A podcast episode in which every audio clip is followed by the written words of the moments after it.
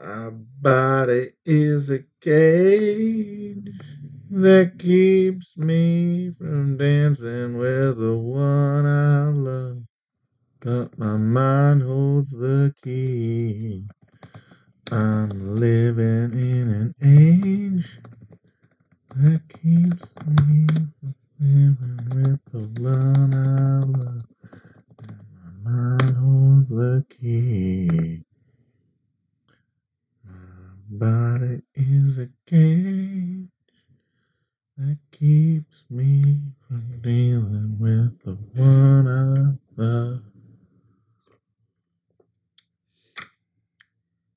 And my mind holds the key.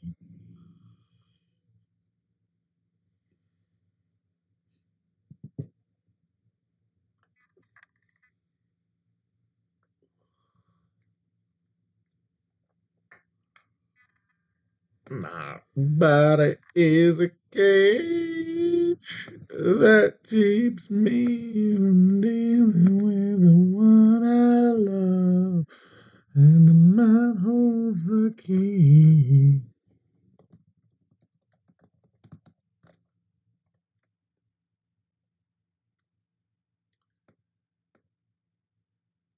Welcome to my chat room.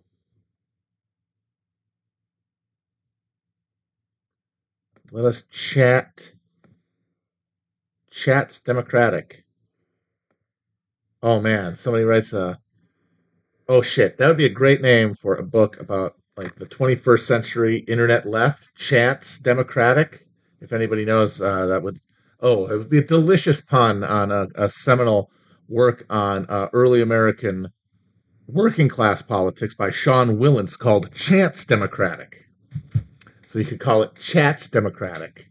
And it would be about, like, you know, the online left. I'd probably be in there, which would be very, very sad because the Loco Focos actually got something done.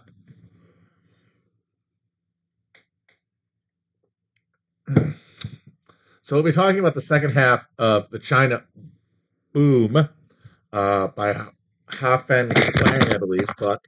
Uh, but first, I just got to say something about people freaking out, but not freaking out, really having this like erotic expira- expiration around Twitter ending. And it's fascinating to watch. Like last night, all the news came out. Oh, you know, the uh, Elon fired everybody, and they're locked out of the building, and that means this is it. And so everybody's posting like "honor to know you, gentlemen" type stuff, like near my God to the Titanic going down moments. And the entire thing had this air of like, you know, a celebration. This this people who had spent every day of their lives on Twitter complaining about how awful it was, how it was la hell site, how it was miserable, how they felt horrible being there. In that moment of like, you know, annihilation, when the promise of being freed from this thing comes on the horizon, they're able to look back and be like, actually, uh, I loved it. It was the greatest thing of my life. It made everything in my life possible. Uh, I owe my sanity to it. All that stuff. All that stuff that, you know, it's not more true than the stuff about La Hell site that they hated it. That was true too. Like that's the that's the reality of living under capitalism. That's the thing that turns us all eventually uh, mad. Is that all of our pleasures are, are lashed into this uh, sadomasochistic framework, where the things that keep us going, literally, like the things that uh, allow us to survive mentally in the punishing, alienating, uh, uh, late capitalist doldrums we live in uh, are the very things that keep us connected to it, keep us welded to it, and things that emerge out of it. You know, that's the dialectical reality. And we can't do anything about it. Oh, god damn it. Is the robot voice back? I think that means I'm double. I, I forgot to. Did I not? Yeah, I have the thing muted, god damn it. So it's like we have to imagine Sisyphus happy, and Sisyphus is fucking happy. I'm going to log off and log back on because last time it didn't do this, so uh, that might work. Okay, I literally turn it off and turned it back on again in the style of boomers, which I am.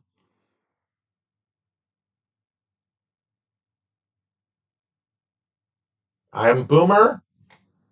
Don't fucking uh, okay, Goomer. You call me okay, Boomer. Guess you're just telling me who I am. I, I know I'm a boomer. Fuck off.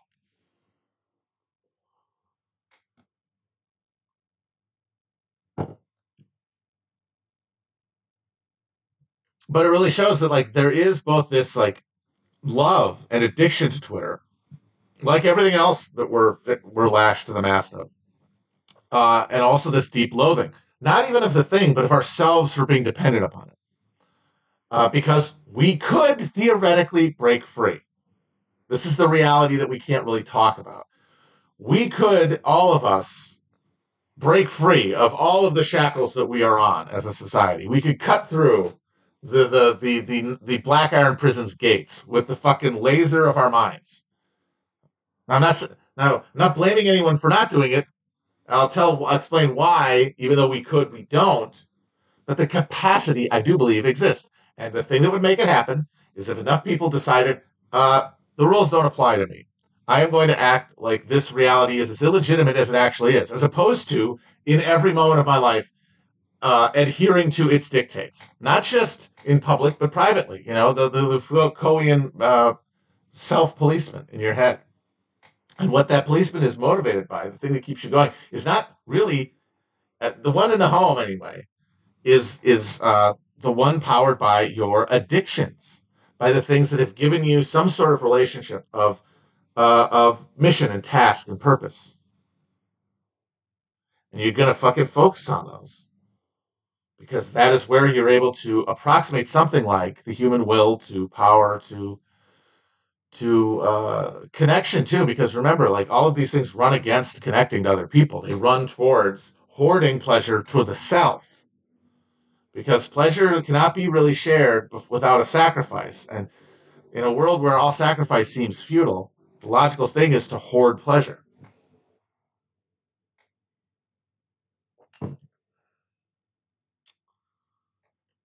But if you decide these pleasures are not my pleasures, these are an alien imposition, then yes, you will be thrown into immediate jeopardy.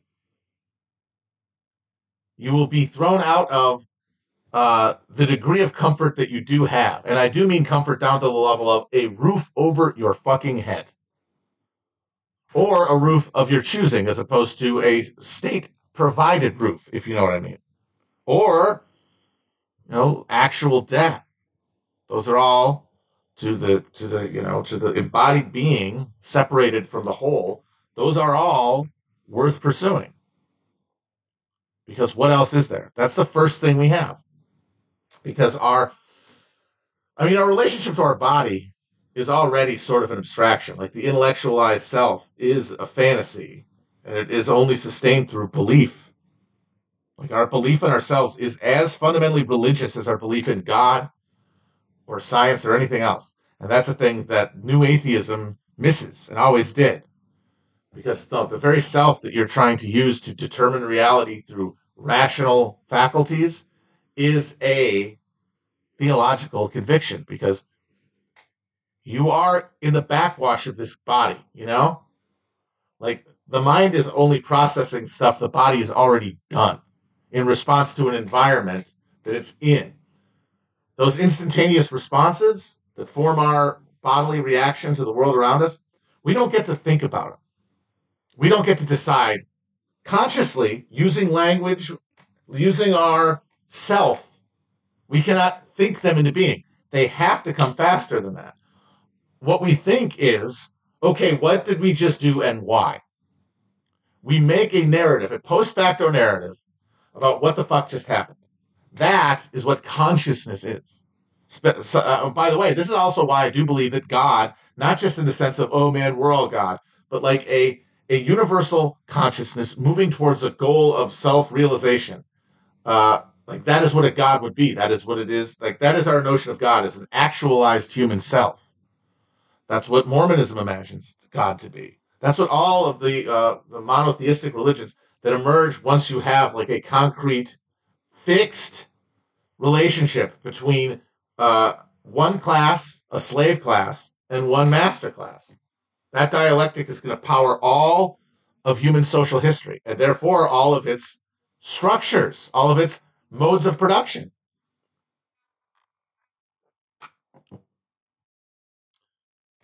So you, we're all seeking something that will sever our connection. And the thought is, the fantasy that people have is, if Twitter goes away, then I will be forced to find uh, meaning to be new tasks, new missions closer to myself, which means closer to other people. And that means, hey, I'm going to, through those actions, build these new connections with other people that change my hedonic calculus, that make me now be like, oh, uh, my narrow pleasures can't sustain me because we don't have easy ones like Twitter. We have things that are harder to come by. We flee to the internet because the, the, the, satisfactions of life are harder to come by. Or even if we can access them, our enjoyment of them declines over time.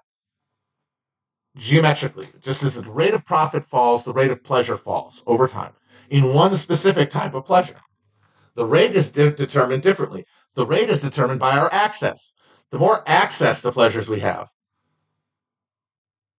the more we will uh, be able to pursue uh, those pleasures and stay ahead of their declining, like actual felt enjoyment. But once you plateau, just like once an empire reaches its territorial limit, the decline sets in. And, and this is all echoed through every structure of consciousness. The self making, uh, uh, making itself, le- the mind making the body legible, because yes, they're the same thing, but the mind is alienated by definition. But that alienation can be managed by a conscious awareness of it that turns into, over time, a deeper uh, uh, reflexive belief in it, which means determining the way you encounter the world and the way your body responds to the things it sees and hears and, and senses. The evidence of its senses, that your body is acting on without you thinking about it. But if you trust your body, then there's no break between what you want and what your body wants, and therefore you're going to make the right decision. That's why we're stuck making no decisions because we can't even connect to our own bodies because we're fully our minds now. That's the final. We're, we've pulled ourselves out of our bodies. Capitalism has helped us do that. It's the technology that's pulled our souls out of our body, and now it's just floating.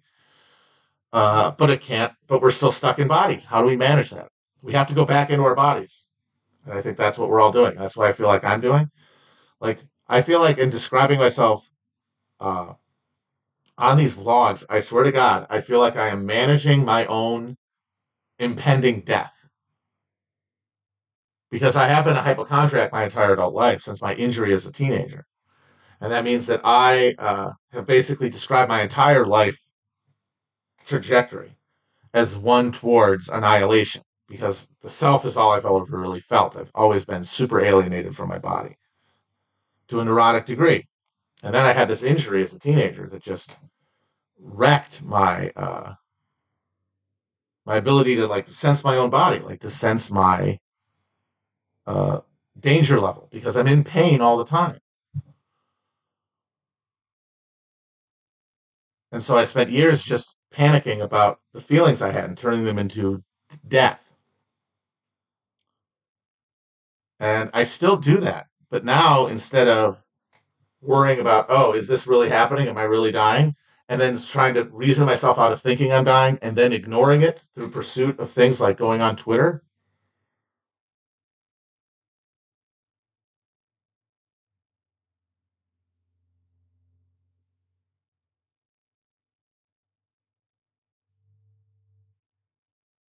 But over time, the pleasures of that get less, but the feeling, the pain, the anxiety is still the same amount. So it um, um, this this thing is my body put like it's my body pushing against myself, saying like you're gonna die soon, relatively soon, in that you are mortal. But if you do, you will not be able to get back in your body in time. You will not be able. You will be lost. You will be severed. You'll go to hell, outer darkness, Gehenna, or just be annihilated like Tony Soprano. If you're a, a materialist, one way or another, it is a metaph- is a fear of metaphysical extinguishment. That is insanity because you're not not you're you're you're the body is you. It's all one thing. And the death of the body is the freedom of the soul, but only if that death is a peaceful one. Or at least, I, I really do think everybody is saved.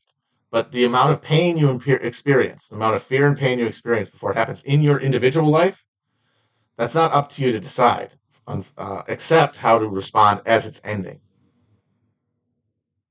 And if you can address your death, uh, like Heidegger talks about, then you can rob death of its terrors. And the earlier you're able to do that, the more you're able to negotiate your life and the feelings your body has, and the feelings of danger, and feelings of reward and punishment, feelings of uh, safety and love beyond the self. And you'll be able to realize, oh, my pleasures are only those that can be shared. And what does that mean? What are the implications of that? It changes what you can have fun with, what you can have fun doing your doing with your time. Because you're able to think, when I die, I will look back on the life that I have at this moment. Like imagine that, because we don't know when we are going to die, and that is the fantasy that the uh, the the fantasy underlying my hypochondria is that you can know. That is what comes out of the rationalist fantasy that has emerged out of Christianity. That oh shit, uh, we've we've run out of road here in terms of a metaphysics. So what what what, what can we do? How do we make sense of this? Uh, and that creates this model of irrationality. If we can if we can describe the universe, we become God. I think that is the underlying metaphysical logic of of capitalism, uh, and that is why every capitalist is trying to become literally God. For for a long time, rich people built monuments to themselves, but that was because of the amount of technology that there was uh, allowing and uh, abetting their rule. You know, fucking pyramids, uh, the, the, big graves, and then later uh, public works. Like once the political sphere opens up more, and it's not just obeying the will of God as interpreted by you know your priests. Now that you need a deliberative deliberative process because you need you have more technology that you have to wield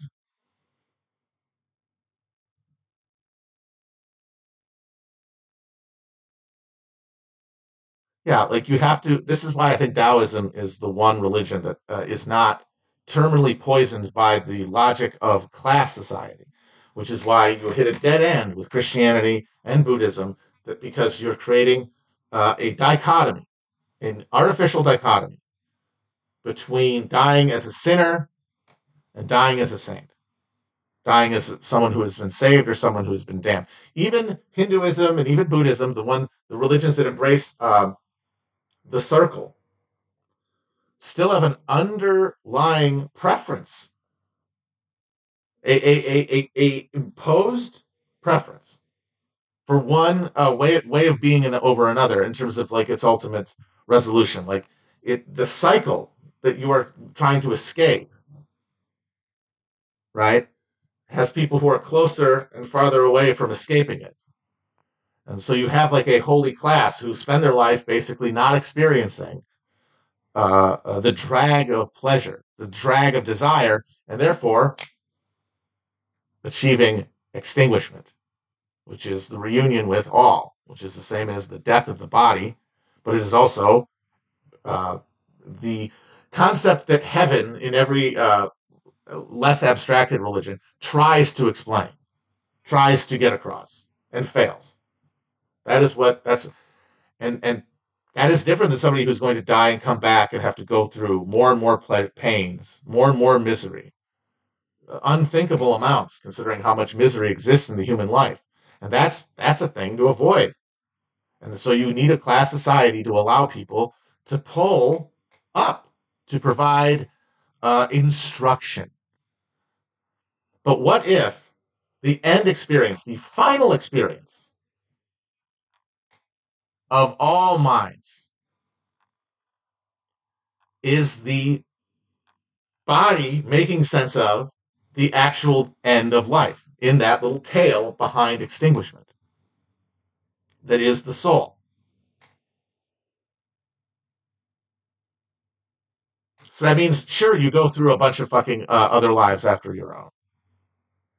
But the experience of of final awareness is still a narrative that retrospectively brings everything together and therefore heals all pain. And if all pain is healed, then letting go is possible. That's what we all fear, regardless of religion, is that we won't be able to let go. And why? Because we live alienated from ourselves and each other thanks to the reality, the persistence of class social rule.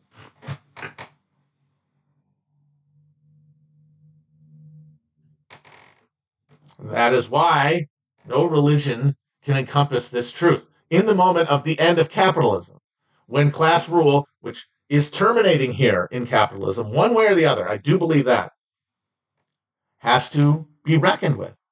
And of course, I might be wrong. Capitalism might persist. There might not be a crisis. But here's the thing everybody in human history lives with some notion of apocalypse because you can only make sense of everything retrospectively which means all of our notions of conscious are built on a, a perception of something that's already happened. And we actually have, we have, uh, by the way, we have recorded in, I believe, the South Pole, evidence of particles moving backward through time. I think people can correct me if I'm wrong on this in the chat, but there has been, I obviously am a layman and this is me pulling things out of my ass, but I'm just talking about what vibes to me, what things vibe, vibrate together and make sense. You can sort out the details when later. You have to act first, and that means also intellectually. You have to act first. And one of the reasons we're all paralyzed intellectually as well as spiritually is because we can't act. But we can only figure out what ha- what to do after acting. The reason there's no left is because it's a bunch of people waiting for an action because they are too strapped to their uh, um, strapped to their obedience. We are all strapped our obedience.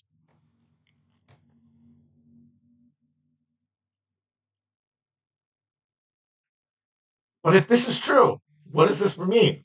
When you die, you're just dead, right? Everything that the materialists say, it just it goes black, right? You stop getting signals, it stops telling a story. That is true. But the implications of that, I think, mean on the reverse of that, that the that the retrospective reconciliation of the soul is also inevitable. What does that mean? That means God exists in any form, any form that an individual or a group of individuals can imagine, not consciously picture. This is the important thing. This doesn't come from thinking about him all the time, thinking about some abstract notion of God. It comes deeper than that. It's the reason that you don't you don't will your dreams into being. You don't you don't stage that tableau. That tableau is staged for you just as reality, quote unquote reality is staged for you. Because it's all staged. It's all a hologram.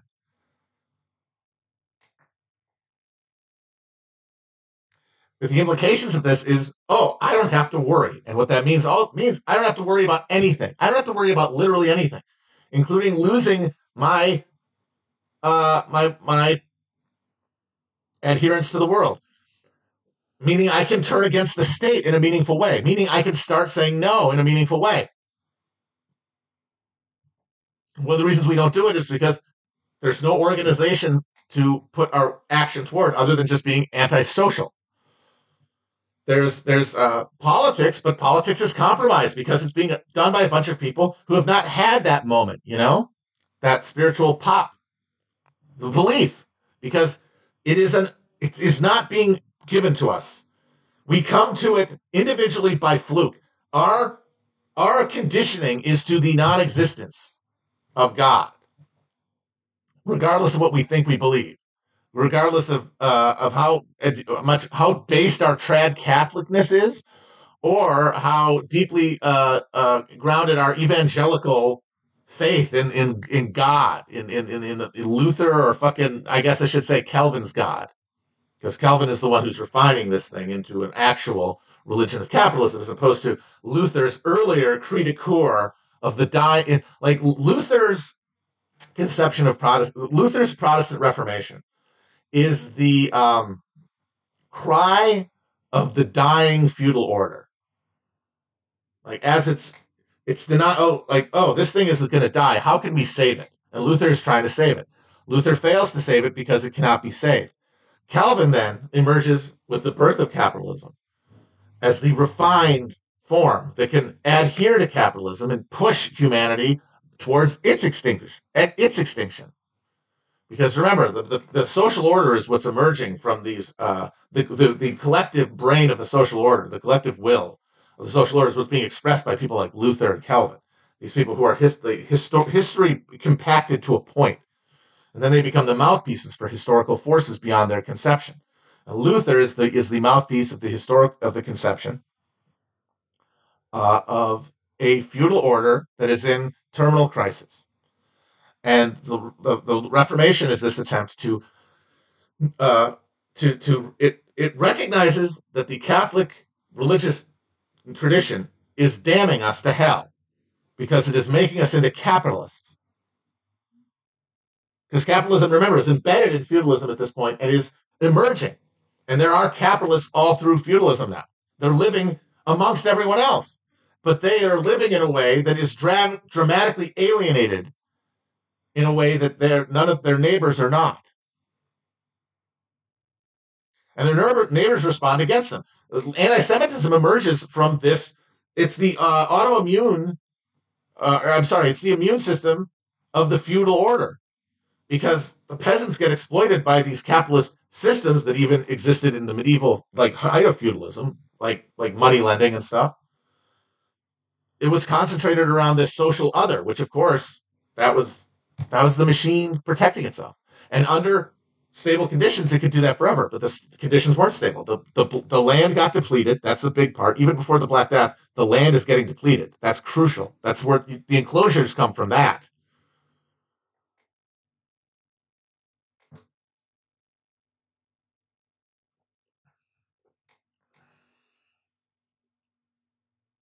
Uh, and then you got, you know, the Little Ice Age which just knocks all the fucking uh, pieces off the board.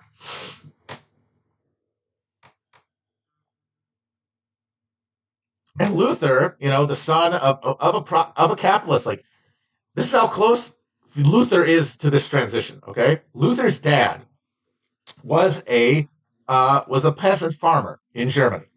Or I'm sorry, Luther's grandfather, Luther. They weren't before they were the Luthers; they were the Luthers.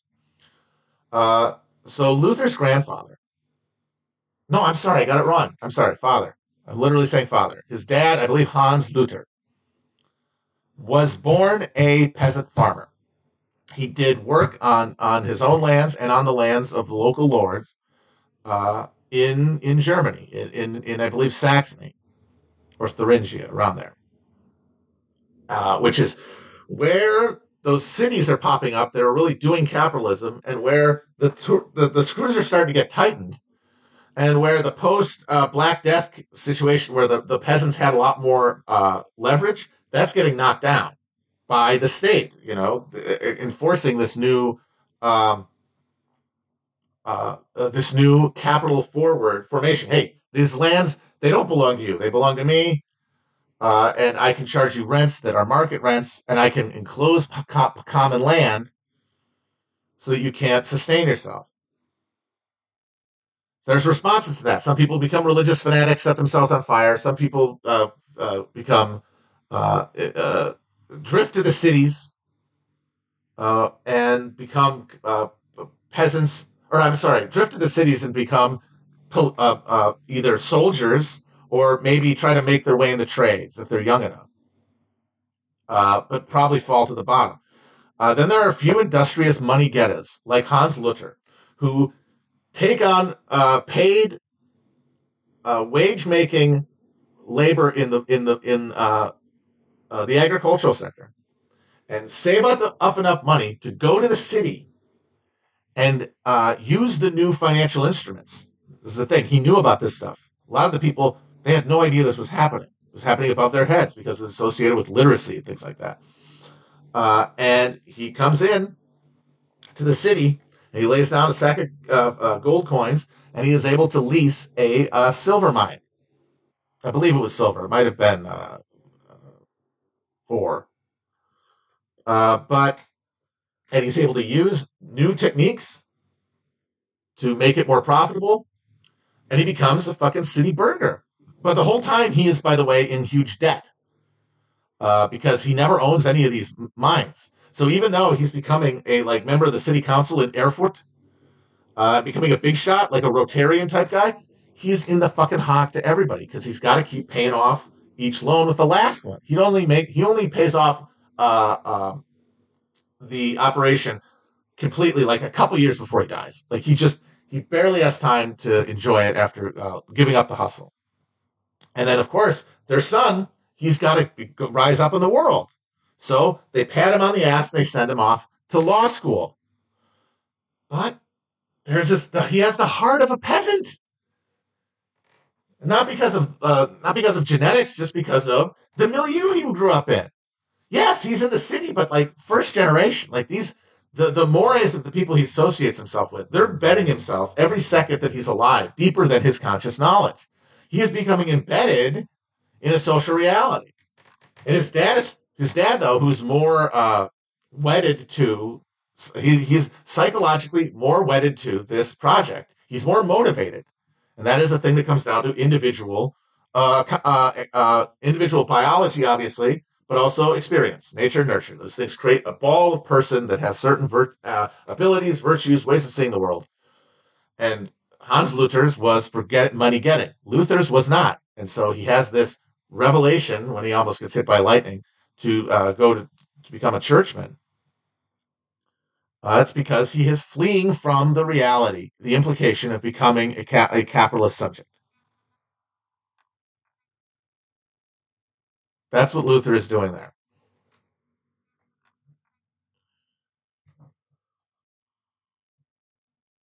And he goes to the church where he thinks he can still adhere to these sect- uh, these these social connections. And what does he see? The church. Oh my God, the church is a business too. There's money lenders in the temple. Why is that? Well, he can't he cannot analyze the the uh, material conditions because he's in them. He's immersed. He cannot recognize those uh, things for what they are. He can only see the cleavages. And the cleavage here is between religion as understood and religion as practiced. Religion of Christianity and its implications for the self and for the value system that they should, that a person should hold versus the value system that the society you find yourself in actually holds.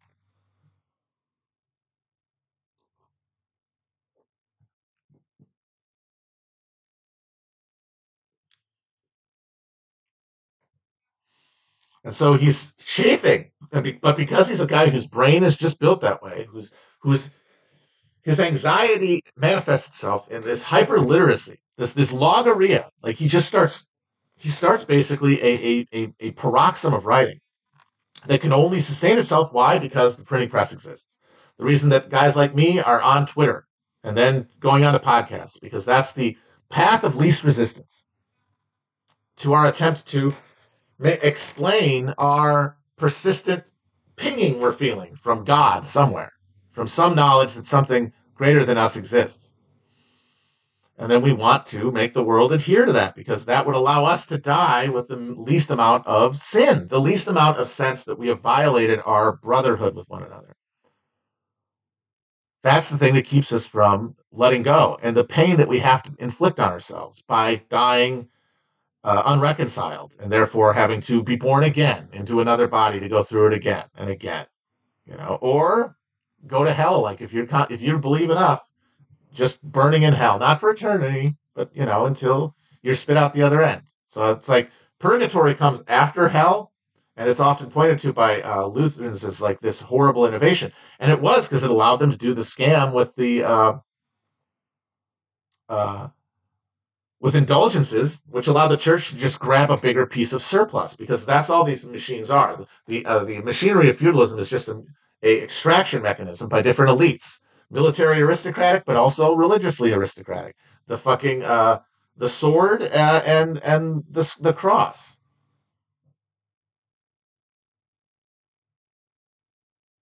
And it's like we all are forced by capitalism to live as hypocrites. And that gets to us and it makes us worried. What if I die right now? Will I look around and feel like what I'm surrounded myself with, my life, what I've done with it, does it adhere to something that doesn't deserve punishment? And of course, we're the one administering punishment because we, we imagine that we are the God who gets to uh, decide, but we're not. All we can do is prolong the process by tormenting ourselves, by uh, fleeing to corporality, to a chance to avoid the final judgment. But the final judgment will be universally, the final judgment is acceptance, because how else would it work? It is a reconciliation to a conclusion. Because narrative is inherently retrospective, which means we either got, however you want to imagine it, it's God as a consciousness in space time. That's the thing. It has to be in space time. This is why this is why more rationalist types have problems with Western religion, religious notions of an of a God, because uh, how is it physically embodied? We're violating what we know, which is that there is no separation between space, time, any of these things. There is no out. There is nothing outside. That's the fantasy that we uh, have to believe in to move our bodies around.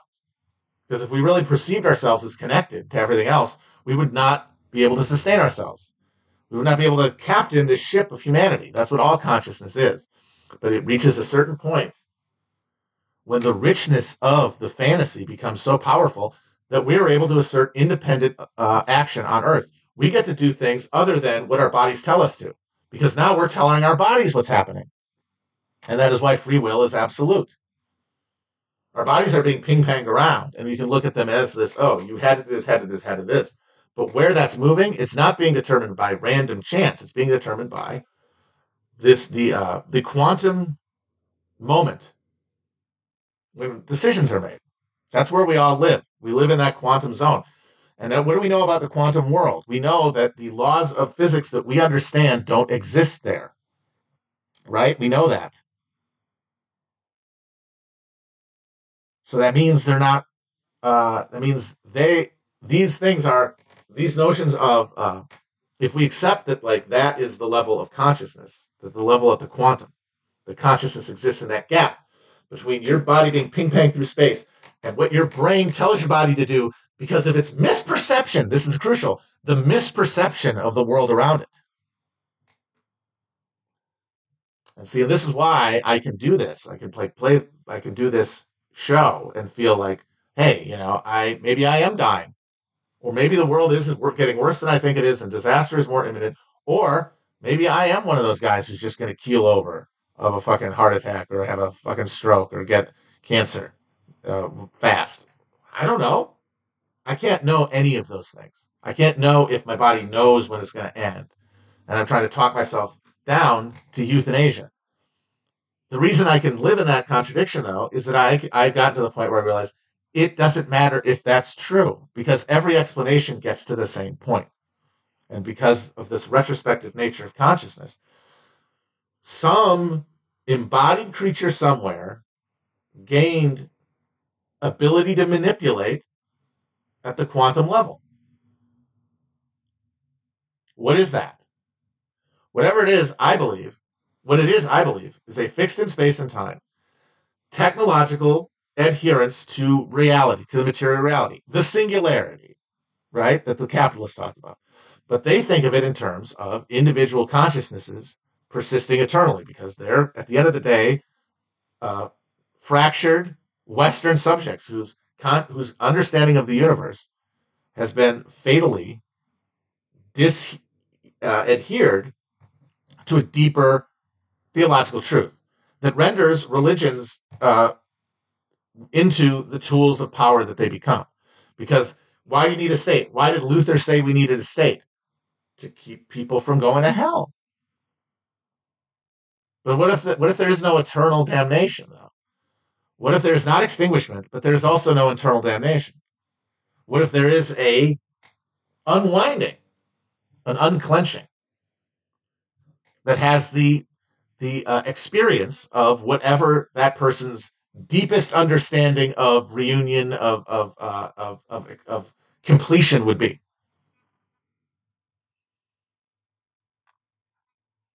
And I really feel like doing the show and stuff like that, like talking about this stuff, like I'm sitting here in a body, it's doing stuff.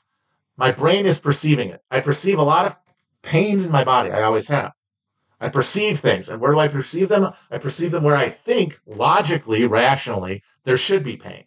But what do I, is it logical or rational where I think pain should be? Like I can read about Trump and stuff like, oh, you know, uh,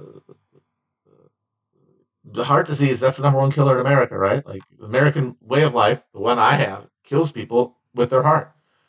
Now, of course, realistically, that's still actuarially likely to happen to me specifically in a, a, a long enough distance that like I, they're worrying about it more than just like trying to watch what you eat as opposed to like you know really going crazy uh like finding a mean where it's like you're sustaining health without becoming like uh, fixated on it in a way that's like de- destabilizing to your uh, way of being as opposed to just sitting with anxiety all the time, uh, is to not try to reason your way out of it, but to instead accept the premise. So, yeah, that is what's happening. That's exactly what's happening. Because they're both happening simultaneously until the moment when the quantum superposition happens, right? When Schrodinger's box gets opened. But I would say since sensuous, per, sensuous perception, which is how we think of consciousness, uh, is this mirror image of of uh, of this distorted mirror image of the, the body and the world it's interpreting because of the distance, right? The, the time is the space time difference. That creates this gap until the door slams. And when the door slams, when the thing is opened, you have, yes, the extinguishment of a large mammal, the end of life, all the stuff that is horrifying for a materialist to consider. It makes people want to do things like figure out how to do a live forever in a computer. Why these people are frantically trying to go to Mars. Why we can't, at the top level where people actually have like enough individual independent access to capital to like sway the direction it goes. Why are they all headed towards annihilation? Because they have to have to try to seek this escape because they are psychotically invested in a distinction that does not exist.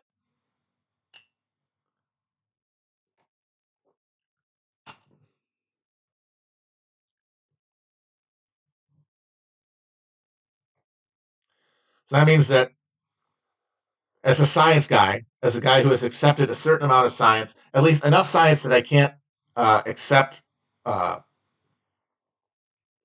like a supernatural intervention at the level that like uh, uh, traditional Christianity had adhered to people, and which was ex- killed by the Reformation. Like I said, Luther is trying to save uh, Christianity by trying to save capital, save feudalism from itself by reforming it, because he thought if everybody can read the Bible, they'll behave better because they won't be afraid of going to hell.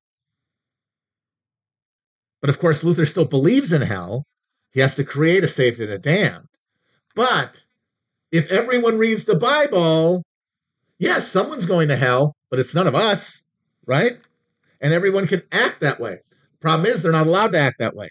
They have to adhere to this class society where they're either being exploited or exploiting. They're forced to do things they don't want to do, but are being forced to do, either by direct exploitation or because their comfort depends on it.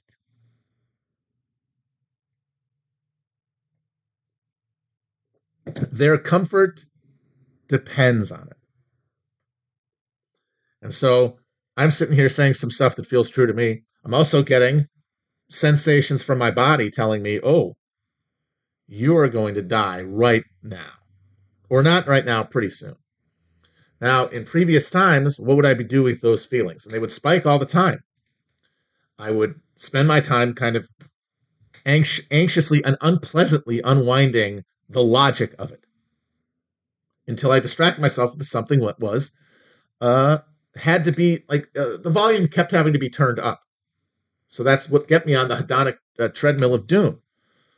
But I feel like now, what I do when I have those feelings is I'm saying stuff that makes me feel instead those feelings associated not with anxiety and tension, but with relaxation, with so that I can think and breathe as opposed to just concentrating on breathing, which gets harder when you're in discomfort or pain. So, like if I'm fantasizing about having a heart attack, right?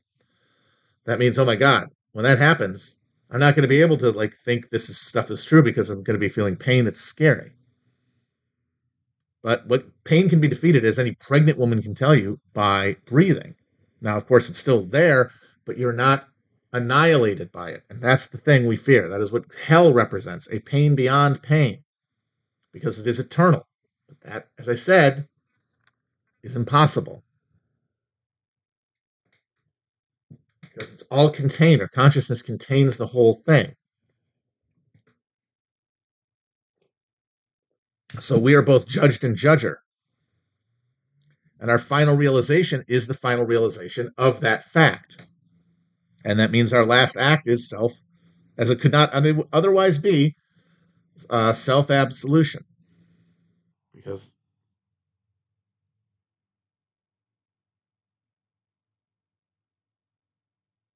I mean, somebody says you have OCD. I probably have plenty of undiagnosed things.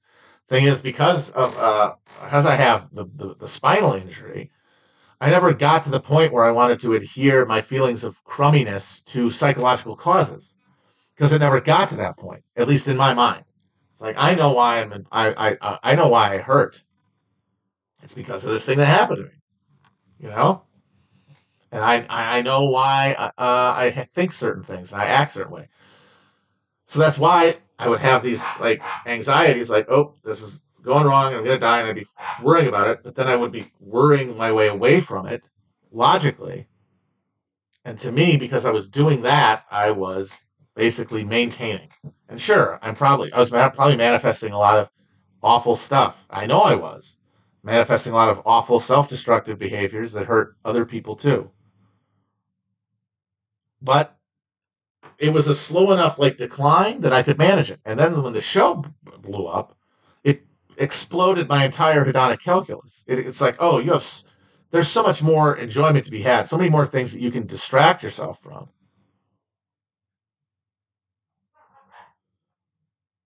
So you can just go wild.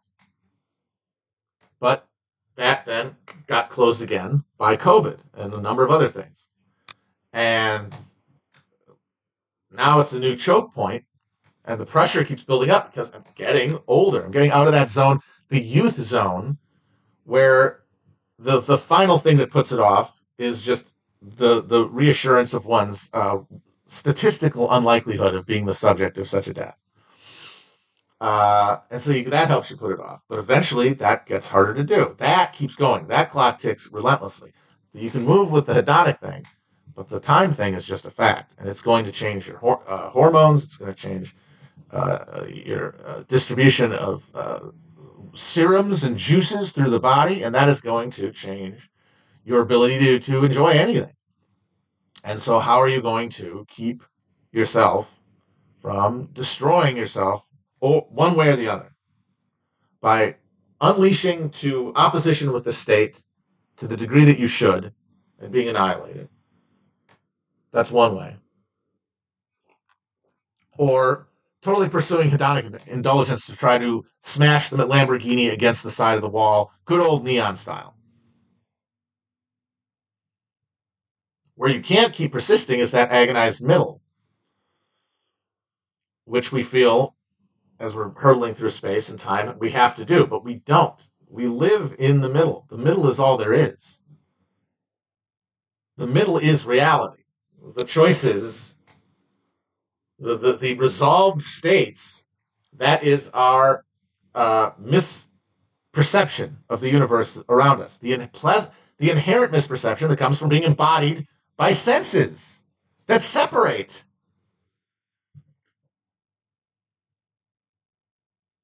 So what I go by is how uh, my heart feels. Like who do I? How do I feel when I'm around people? When I'm around the people in my life, I feel really good. To the sense that I can sit there and be like, if this is it, like I get an attack and I get a feeling, my heart rate starts racing because that's the thing. Your heart goes up a little bit when you get that spike of perception, and then how do you respond to that? If you believe it's real, you will freak out and you will feel more pain and you will freak out the people around you. And it will you'll try to turn it into reality. I've had that happen before. Uh, or, as I said, you can just let it run. Let the clock run. And how can you let the clock run? If you are feeling that that sense of uh, ease that makes you that comes, I believe, from well, okay, if this is the time, the reason I don't have to worry about it is because if it happens, so what? However, I need to imagine I will be reconciled, I will be. However, I imagine I have to be uh, um, uh, uh, forgiven, I will be. Whatever I'm afraid of happening will not happen, even if it's physical pain. Because again, it's not physical pain, it's the imagined uh, a world of nothingness, of nothing but pain that fills the mind when pain is sharp. But here's the thing about that that pain is still contained, it's still narratively packaged.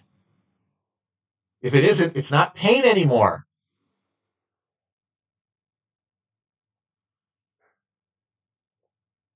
And so that's why I can sit here and do this show and do these things, read my books in the in the world we live in, in the hell world, and feel like, okay, what happens? What if this is it? I'm fine. That's the faith. Because it's like, well, whoa, what if it is? What, what if it is? Every what if brings you back to where you were, which is in a, in a chair, hopefully, or lying down, hopefully, you know, not bleeding all over the place. But also, even if then, your brain starts dreaming as you die. Okay, this is another thing that's not made up. Your brain literally starts dreaming as you die. Dreams have an ending, and it is in waking up.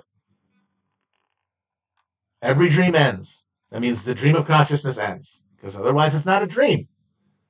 It's not a dream until you wake up.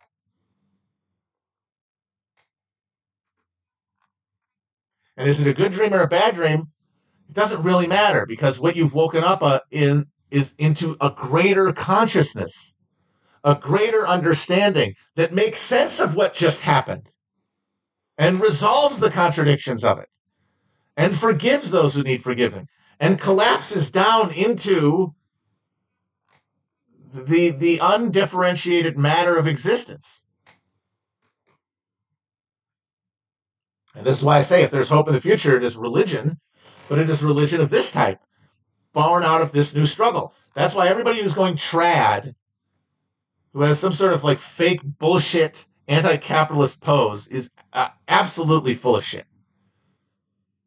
They are craving an extinct mode of class rule. They're the people who were around when Luther was around and were like, feudalism rocks and we want to protect it, not because it allows us to be good to each other, which is why Luther wanted to save it, but because it allows us to be bad to each other. It allows us the satanic pleasures of life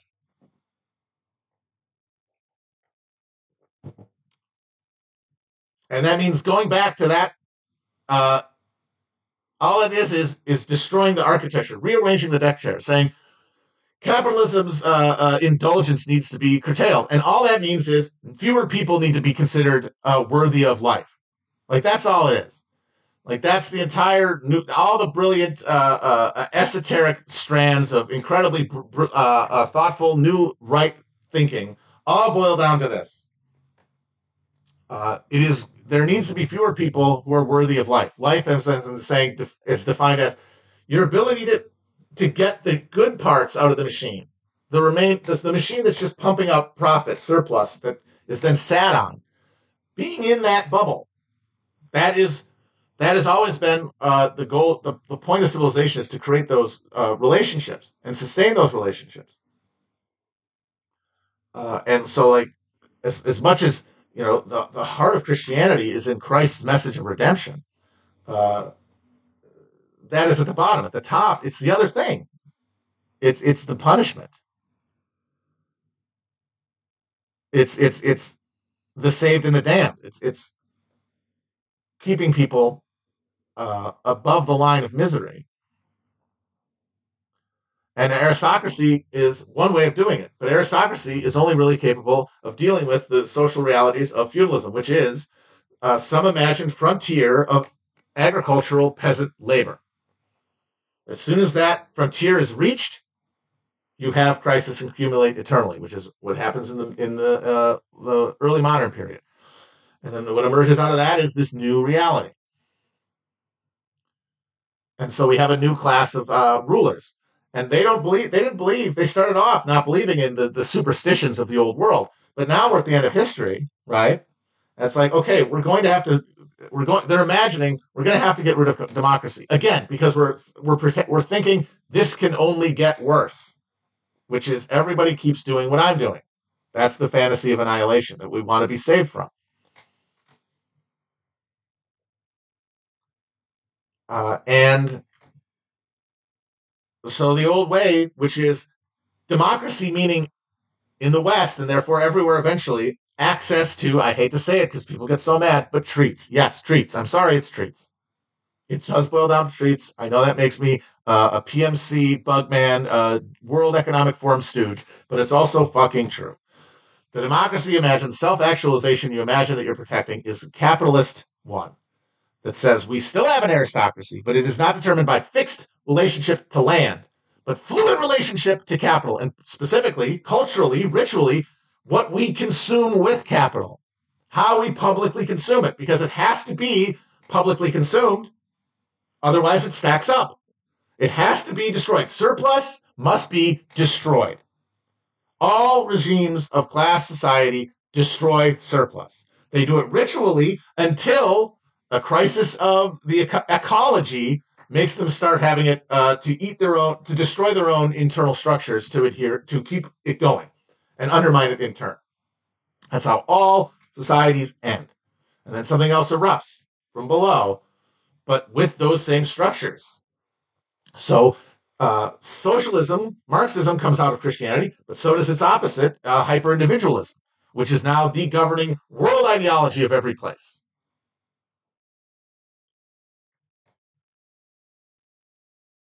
And aristocracy said the neo aristocracy, with its new uh, adherence to the traditional Catholic Church, is saying let's go back to fixed aristocratic uh, access to pleasures, treats that confer our ability to be refined, our ability to have faith. Because the, the dusty rabble can't really have faith because they're too busy rooting around in the dirt trying to survive.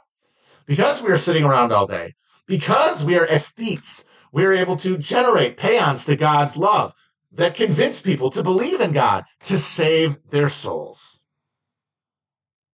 But they don't need that. Because they're not going to hell. And that is why anybody who is adhering to a uh, any religious tradition that focuses on separating the sheep from the goats, the saved from the unsaved, is reactionary to court. Because given the conditions of the world around us, then the only the only live political question is not how do we stop this. It is how do we distribute the pain of this. And if it's if you have if you have a religion of exclusion and a religion of damnation, then to keep this thing going that allows people to be saved and damned, that allows us to ritually affirm who gets to enjoy and who gets to suffer,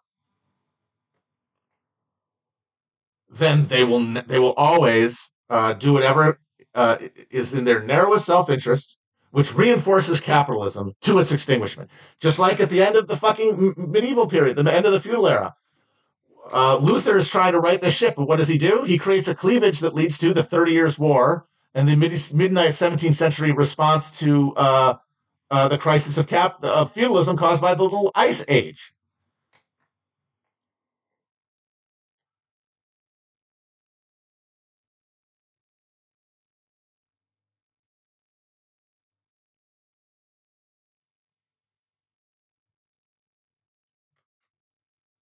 But everybody's so worried about who goes to hell that they fight over that rather than who's in charge, who's making hell on earth.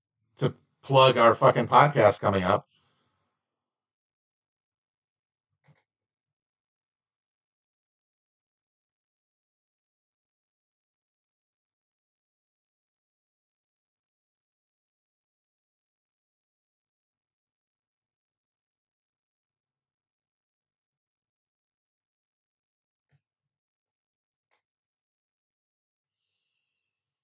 And now where we are, we're at, we're at, the end of history. But because the attempt to create a proletarian subject failed, the the the, the attempt to create a, a class based point of view consciousness that has is, is sustained by a material reality, like people acting to reinforce it. It was birthed into being in the 20th century, but then it was destroyed. It was extinguished. It does no longer exist. Now we just have these scraps of identity fighting against each other. Who's going to be the ones who are saved? Is it going to be the uh, people who uh, have the aesthetic uh, uh, sensibility and, and refinement to appreciate the exalted beauty of the Byzantine Latin Mass? Uh, because my God, if it's if, if we don't uh, maintain a society that allows them to thrive, then what's the point of anything? Or if you'd say fuck that, but no, actually, it's a different demographic group. It's the it's the downtrodden. It's not the rich people. It's the poor people who should be in charge, who should get to survive the coming apocalypse. But not all of them as poor people, of course. Narrowly as as specific types of poor people, because poor people class consciousness has not been built because people are poor separately. They're poor alone. They're poor as individualized consumers who are sorted by the media, by the overpowering media created by capitalism, into effective units, demographic units that then go to war with each other for resources, resources, just as the Westphalian states went to war with each other in 1914. That means we're going to get another crack up because we can't fix this from the top. It has to come from the bottom. That means it has to come from outside of our cognitive window. And we have to reconcile ourselves, one, not to dying any moment of the day, but in what conditions? Yeah, sure. Surround your, surrounded by your friends uh, in a nice house, sure. But what about outside? You know what I mean? Uh, what about in battle? What about sanguinarily in a way that is uh, that that it cannot be uh, aesthetically wrapped up. That's uh that's another question. That's that's the question of pain, and uh, only love and the faith that love represents can transcend those things. how are we going to come to that consciousness? Through experience. That's the only way it can happen. So, like in this thing, this moment that feels like an interregnum, while we're like waiting for Twitter to die so that we can be freed, because get to get back to the beginning of this, if we are freed from Twitter because it goes away, because we can't go on anymore, because that that road is closed, then we have to put that energy somewhere else.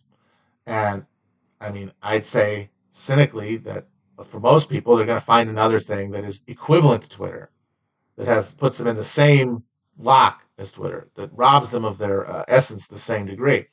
Uh, or, but some deg- some percentage of people are genuinely going to have to refocus themselves, and in so doing, find meaning in connection as opposed to severance, uh, because we are reinforcing severance every minute that we're on social media. I hate to say it, but because that's my life depends on it, but it is a fact.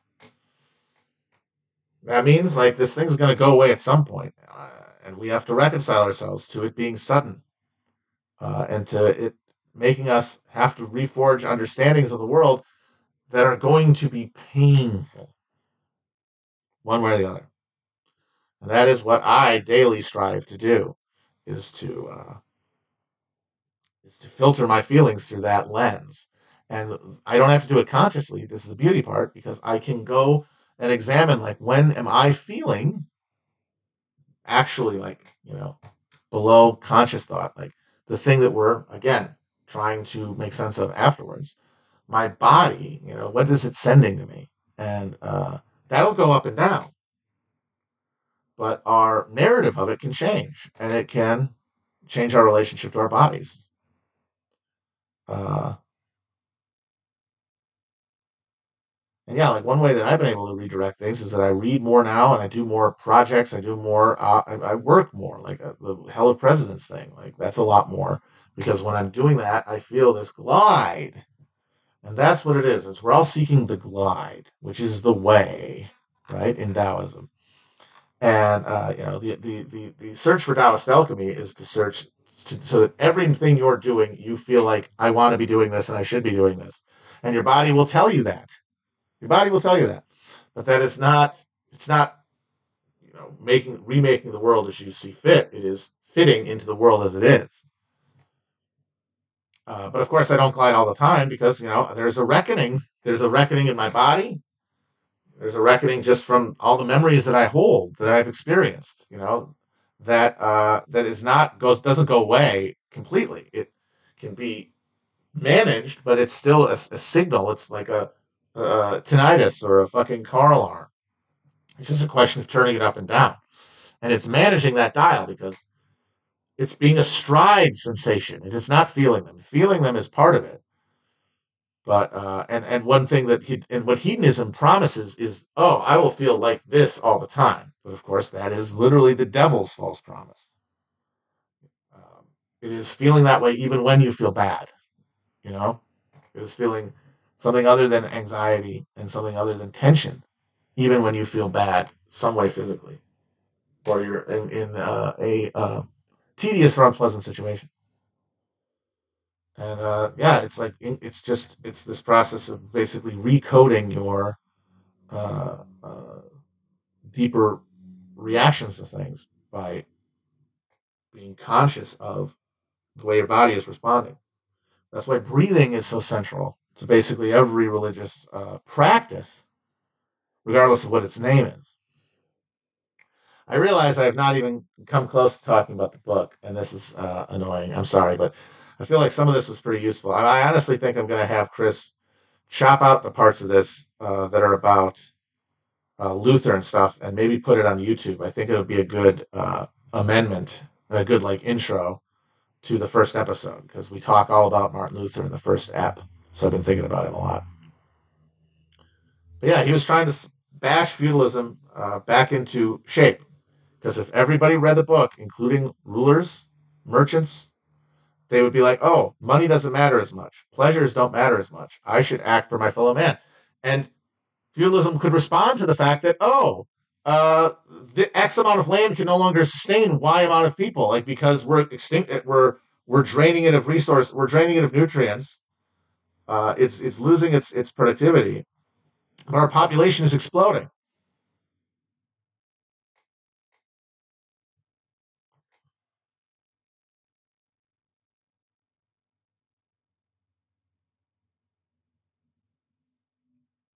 how do we manage that? And as long as you needed a, an economy to be, hey, peasants, you work, we just sit here on top of it. And what do we do with our time? We fight each other over bigger portions of land so that we can then have little sports that are simulations of our wars, like hunting and, and jousting and shit, and then eating all the surplus. As I said, publicly consuming all of the surplus. That, that's, that's our society. Well, what if there's less surplus? Oh, we're going to have to get more from the peasants squeeze them out. Uh, and the church is part of that. And the fucking indulgences is how to get more fucking surplus. Because you cannot, because there's nothing in feudalism that, uh, that forces anyone to improve their uh, production of, uh, of agriculture, uh, improve uh, the soil, basically, over time.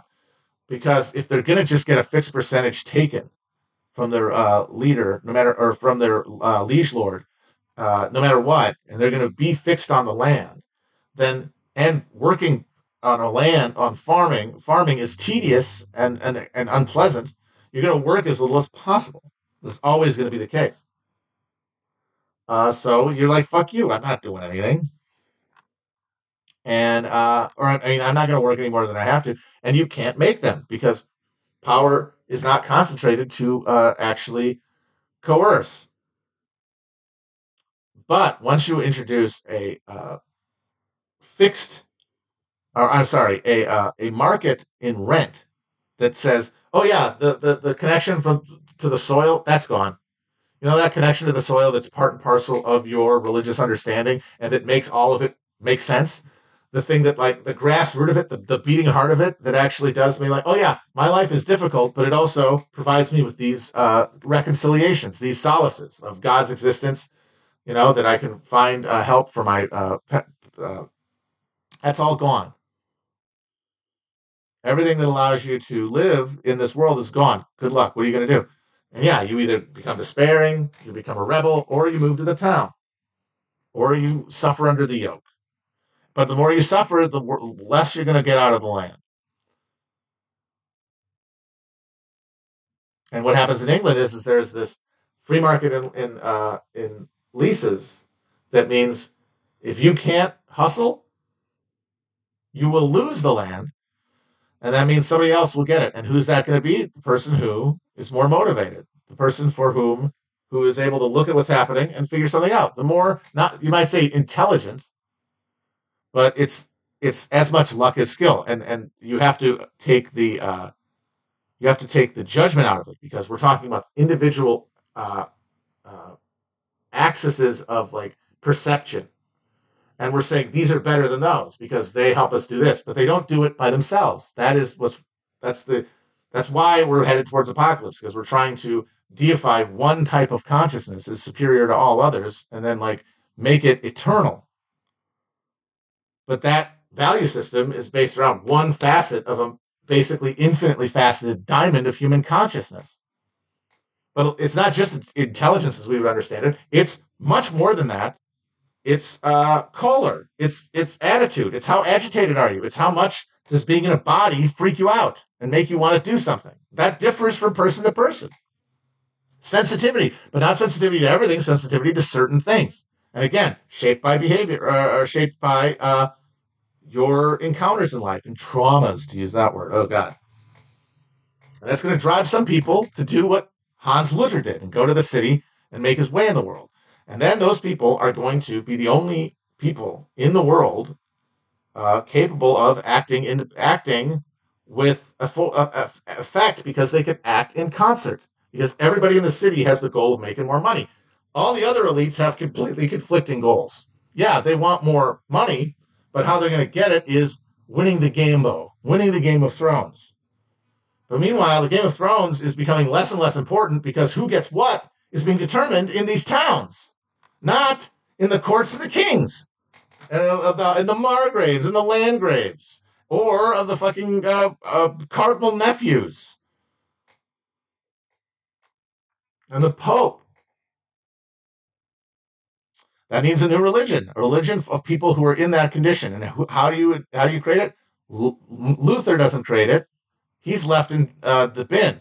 Calvin creates it by making a totally individualized, rational religion that says your perception as an individual is the sum total of reality. Your rational response to that is the sum total of God's uh, realm, of God's conception of the world, is only through your individual perceptive keyhole. This is absurd. This is about as deep a blasphemy as you can commit. But it, it, it erupts from sitting in a room reading the Bible all day instead of making religion an actual communal endeavor.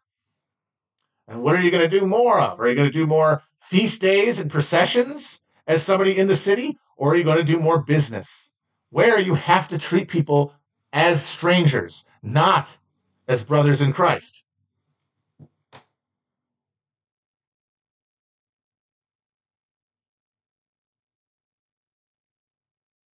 Okay. I'm debating whether I should just go long today or postpone this because I've already done an hour. I feel like I got across some salient things.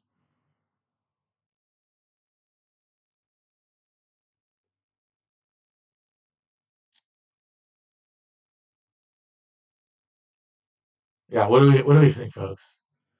What do we think? All right. Well, I probably won't go too long. And honestly, there's not much to say. So the second half of the book is pretty anticlimactic.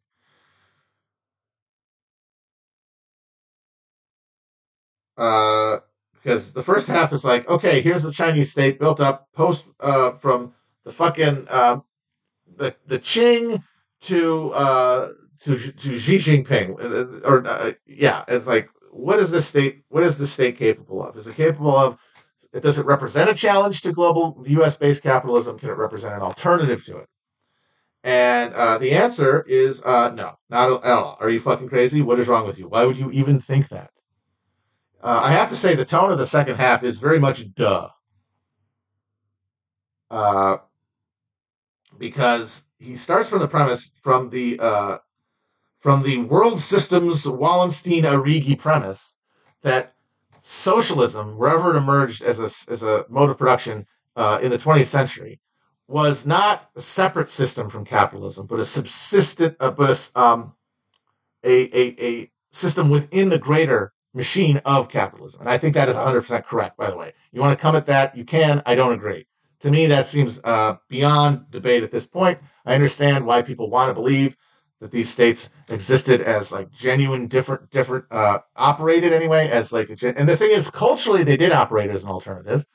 But again, at the deeper level, they are component pieces, which means over time, their economies are shaped by the reality of competing against other capitalist states. The USSR was broken by its contradictions that had accumulated by that point. But the fresher, younger CCP, which is built on a nationalist struggle, as opposed to the Russian Revolution, which was specifically anti nationalist in character. And remember, nationalism is what comes bubbling up first from modernity, way before you get to socialism. It's nationalism. So that nationalism was bo- was born under the conditions of capitalism, in, in, with Russian characteristics, emerging in the Soviet Union. So that means that when the crisis comes, it fucking splinters. It shatters like a fucking uh, sheet, uh, like a fucking crystal candelabra getting shot down by a by a ranchero.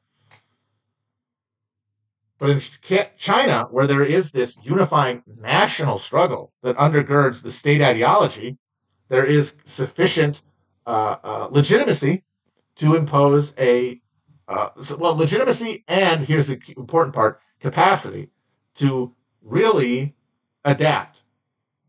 And, and it's not just uh, that they have this nationalist myth to fall back on. It's that because of that, the uh, state, the Chinese state, the Communist Party state, has uh, done things with that legitimacy. Some of those things were bad and disastrous, but also kind of necessary because you've got to shake the dew off the peasant lily to make modernity. This is an undeniable fact. And honestly, people should be more more acceptable accepting of the Wallerstein Arrighi thing because it really does take the Soviets and the Chinese off the hook a little bit. Like they, they thought socialism in one country was possible. They were wrong, they thought it, and they acted like it. And the thing is, they were building capitalism without knowing it, or at least building an inevitable road to a crisis that would create either capitalism or, or annihilation. And Russia basically got a little bit of both. China, though, because it shook the dew off the peasant lily, uh, but then with the Cultural Revolution sort of pivoted and, and, and cleansed itself of its guilt for that. Like if you look at the Great Terror, you can look at the Great Terror in a number of ways. One way that I think is useful to look at the Great Terror is the Great Terror was the not so much. It was yes uh, Stalin's individual paranoia. That is true, but only to an extent. His paranoia was being buoyed forward and and, and uh, allowed to run rampant by a general desire, an inchoate desire within the Bolshevik Party to punish itself for what it had done. They all thought it was necessary. They all thought that the, the that, that starving all those peasants was necessary for the greater project, and they th- and they felt felt that the results prove that. Look, look at the industrial capacity we're building. Look at what we're doing. We're creating a viable alternative to the to West here with our bare hands every day. Yes, people are dying, blah blah blah, but we're doing it, and we're doing it. They're doing it right in front of our face, though, and they're we're doing it to people who we consider comrades. The, the, the, the British did the same thing, but they did it to people who they didn't consider people so they never sweated it for a minute. They had already pre washed their minds of any guilt associated with that. So there's no political purges, there's no political violence at the heart of the British Empire, and we get to call it free because of that. Because of the untroubled consciousness of its bourgeois and ruling class. Oh, congratulations, you are actual reptiles. That's why they're the most reptilian country now. In Russia, though, because this they had taken power, they thought they were going to get a world revolution. They didn't. But they've taken power, and they're holding the reins of history now. What are they going to do with it? They want to bring about the socialist utopia. They really do because it validates everything else about them. The way the idea of heaven validated everything that the medieval lords did. And they're closer to the truth here because we've gotten to the root. We've gotten to class. We've gotten to the creation of a real consciousness capable of being the Godhead, of actually being God.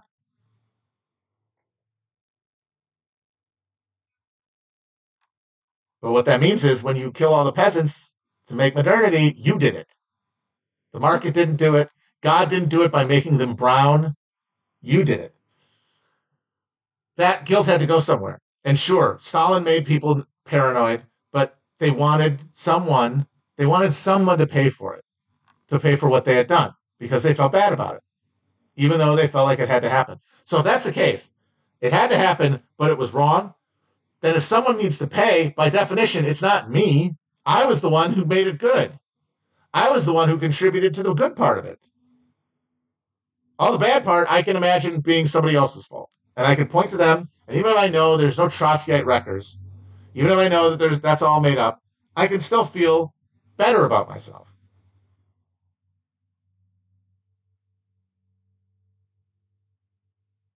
There has to be this like coming to reckoning with the reality of making uh, modernity. And and, a, and a, socialist polity does it publicly, ritually, and that's what makes it illiberal and horrible, according to Martin fucking Amos. But it's also the evidence of its collective morality. The lack of that violence in the centers of the West is proof of its amorality. The proof that it's made by monsters. The U.S., God bless it, it showed it had a heart because it had a civil war, you know? But then after the Civil War was determined, okay, we will now more concentrate the pain of modernity. Before it was going to get all over the place. We're going to concentrate it more on black slaves and fucking white Irish. And we're going to let the fact that we're doing it to one scare the other ones and enrage the other ones into a, a, uh, a political alliance with capital that will cut its own throat.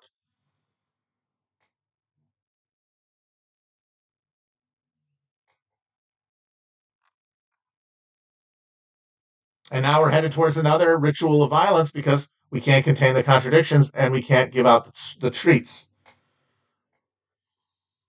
We got to find someone to blame. And so the so the cultural revolution is that in China, it's it's 30 million fucking people died in like two years, from 58 to 61, two or three years.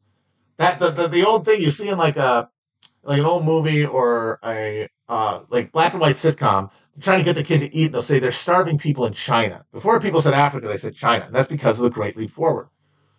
Uh, so he said the Soviets were dealt an impossible hand. I'm saying that. See why? This is what I don't understand. I'm literally saying they were dealt an impossible hand. If they wanted to stay in power, they had to do that. Why did they have to stay in power? Because they had convinced themselves that they were the center of socialism, and they weren't. Socialism is everywhere. Socialism needs to press everywhere. Yes, it needs a material base, but one that builds the charnel house of capitalism cannot be that one. Again, how are they going to reason any differently? People on the periphery, freaks might like Trotsky didn't, but he was too much of a fucking. His problem was is that he couldn't uh, believe in anything. He he couldn't make any sort of faithful choice, and that paralyzed him. And that's where we all find ourselves, which is why everybody's spiritually Trotskyite, even if they hate Trotskyites. And why do they hate him? Because they're looking in the mirror because you're queasy with what has to be done. The Georgian thug wasn't queasy about anything because he was the Georgian thug. But the party was not Georgian thugs. The party was ver- people in the middle of this of, of, of, of their humanity, people the, the middle of everybody, people with hearts, and they needed to make sense of it. Just like they need to make sense of killing 30 million peasants in the 50s. And so then there's a cycle of, of a purge of that guilt.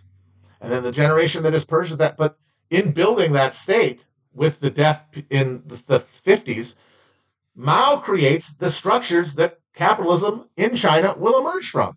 The state owned enterprises and also the healthy rural population that will then work in those state owned enterprises. that Deng is able to operate after the Cultural Revolution.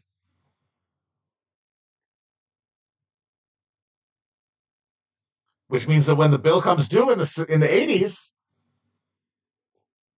really in the 70s, but in the Soviet Union it was put off a little bit uh, by the fact they were a oil exporting nation. But by the 80s, it's it's it's hit hard in both places, and they respond in different ways because you have the anti-nationalists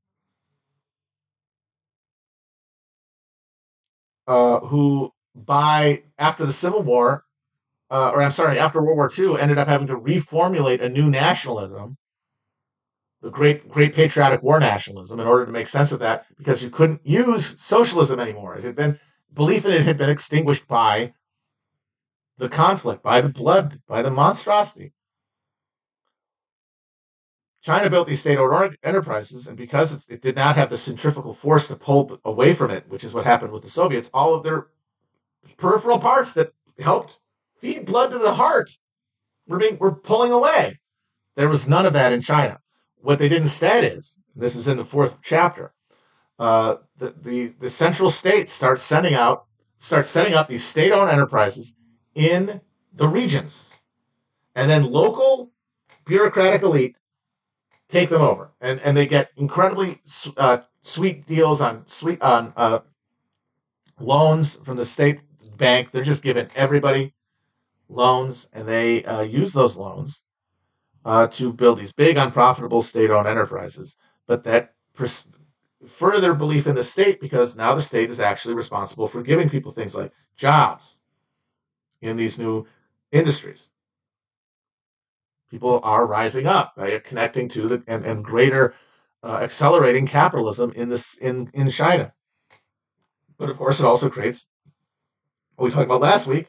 It creates a vast amount of uh, inequality within China, and this. Uh, so the fourth chapter is pretty interesting. So fourth chapter is uh, it takes the question of did China really was is China really the reason that we uh, that there has been any progress on uh, global inequality?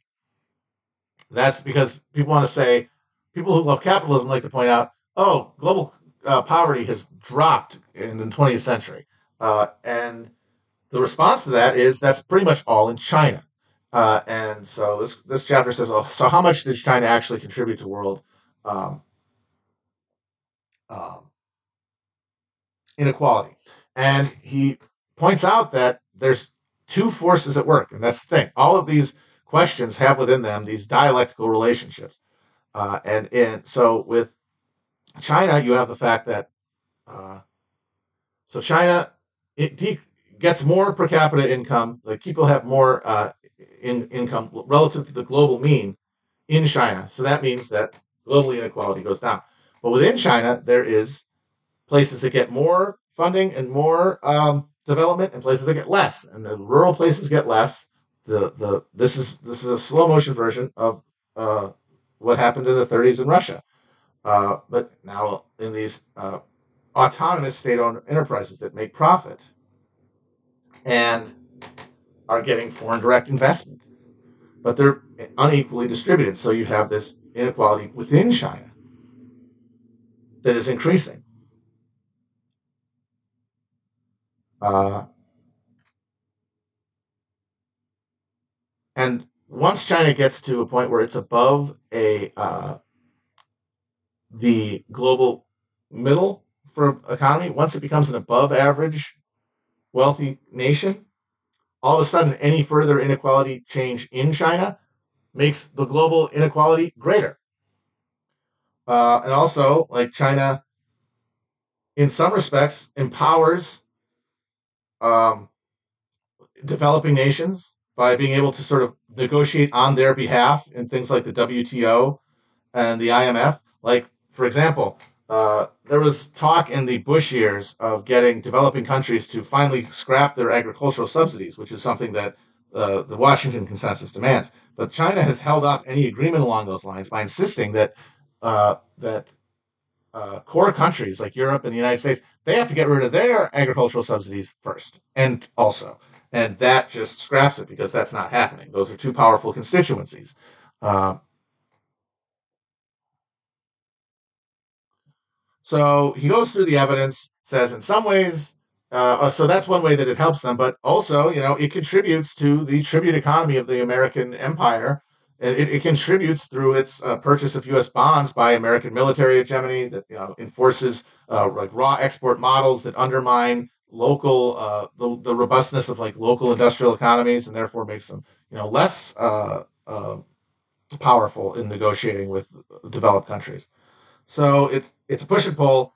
On the on the whole, he comes down on saying uh, it probably broadly has China has been uh, redu- has reduced global inequality, but while helping contribute to the system that is you know perpetuating uh, inequality everywhere, and therefore in some respects and in some other places distributing that pain basically because you can't have just uh, uh, development. It's coming somewhere at someone's expense. Some uh, area, some uh, part of our ecological and biological matrix is, is paying for it. And the more it pays somewhere, the more unstable the relationship there to the center becomes, and then you get full uh, destabilization. So uh, the, the fifth chapter is about whether or not China represents a real difference different uh, political economy than the uh, uh, Western Amer- American capitalism that it you know trades with. And he basically says no. Uh, the United States and China have a totally symbiotic relationship. Uh, the U.S. Uh, pumps up credit and borrows money in order to pump up credit to you know buy our arms and maintain our military supremacy uh, allow our reserve currency or our currency to be the world reserve currency, uh, impose the actual like sinews of the world supply chain empire, uh, and in return, China uh, suppresses consumption uh, in their country. Uh, they, they they take the debt, they make the stuff or assemble the stuff, and they keep consumption at the household level low, because in this dynamic, one part of it is over consuming, the other part must under consume. So that's the relationship that China and the United States have. And the reason that's able to persist is because of the differing political systems. Uh, the United States, yes, like they broke, they, they suppress wages too. Like the United States government has been suppressing wages for as long as the Chinese have. Uh, but the difference is, is that we have extended credit to allow for consumption to balloon. China does not do that. They keep the wages low, but there's no uh, concomitant uh, easy credit. So consumption stays low.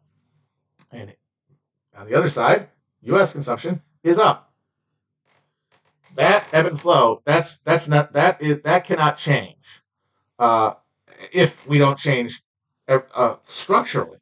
And uh, one of the big reasons that he insists that there will not be some Chinese century that like dominates the globe and changes global capitalism is the only way that the U.S. that the Chinese uh, economy can persist in the long run without uh, coming down from like a significant internal crisis, just like the U.S. is, uh, is if it recalibrates this relationship. Because if it's unstable in one direction for too long, like with any capitalist system, any extractive system, the second law of thermodynamics kicks in, and you are getting less out of more effort. And the only way to change that is to reintroduce movement in the system. And that means Chinese consuming more, this is crucial, Americans consuming less. Like I said, America, our political system means we can agree together to keep wages low, but since we've defined uh, self expression by uh, consumption, we're going to have to offer them an, uh, the possibility of consuming. And so whoever's in charge, the other top side that wants more power, for their own membership can just say, we'll give you more consumption. And then they'll vote for you. So there, there's this pressure to keep things in a relationship, even if it totally industrializes and uh, uh, the American economy and tears the heart out of the Midwest. It's the only way to stay in power. China, because they kept the party state, that uh, there's nowhere for that desire to go. No, no constituency hat is there to say, "Hey, we're the alternative who will let you consume." So they keep it down. Uh, and those things aren't changing. And if those things don't change, then the crisis will happen because they cannot reform internally. That is, I think, the, the key insight into this crisis stuff is that they cannot uh, internally change because the people who stand it up structure it to pers- keep their elite status uh, perpetual. And once they do that, it means that in the future, when conditions change and they need to change with them, they can't do it. They can't see the necessity. They see it through a ideological uh, buffer that just makes them double down on what they're doing.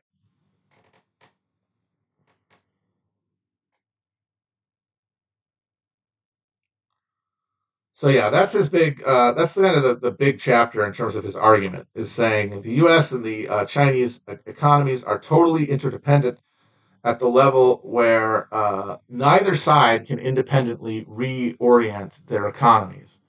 Uh, the the Chinese and, and here's the real thing, that really harbingers poorly, is that let's say the Chinese were able to uh, were let's say America was able to come to a point where we're actually voluntarily consuming less, where our political system allows us to consume less. Now, this is, I think, what like the fascists imagine they're going to do. I think that the America First, like the real intellectual MAGA dumbasses, the, the, the dummies, the smartest dummies, uh, think they can do is they'll seize control of the government. And then by instituting all those awesome values they love, the epic American masculinity values they love, uh, the, the, the hierarchy that they worship, people will voluntarily consume less because now they have purpose. But what they have failed to uh, notice is that the very things that they're trying to reify are consumer choices. It is, you are giving me the freedom to express my identity, but it is not my identity as a member of the German Volk. It is a member at the end of history, at the end of the the the, the Pringleification process that peasants have pushed pushed through over time. That becomes the marks of a consumer cycle. So you you will only enshrine a consumer fascism that will destroy itself. It's going to have to go to war to try to push out boundaries because that's the only way that any class society and a, and a consumer based society where consumption is identity and consumption is freedom is by definition class based. Because you're fighting over surplus extracted not through a collective endeavor, but through individual immiseration.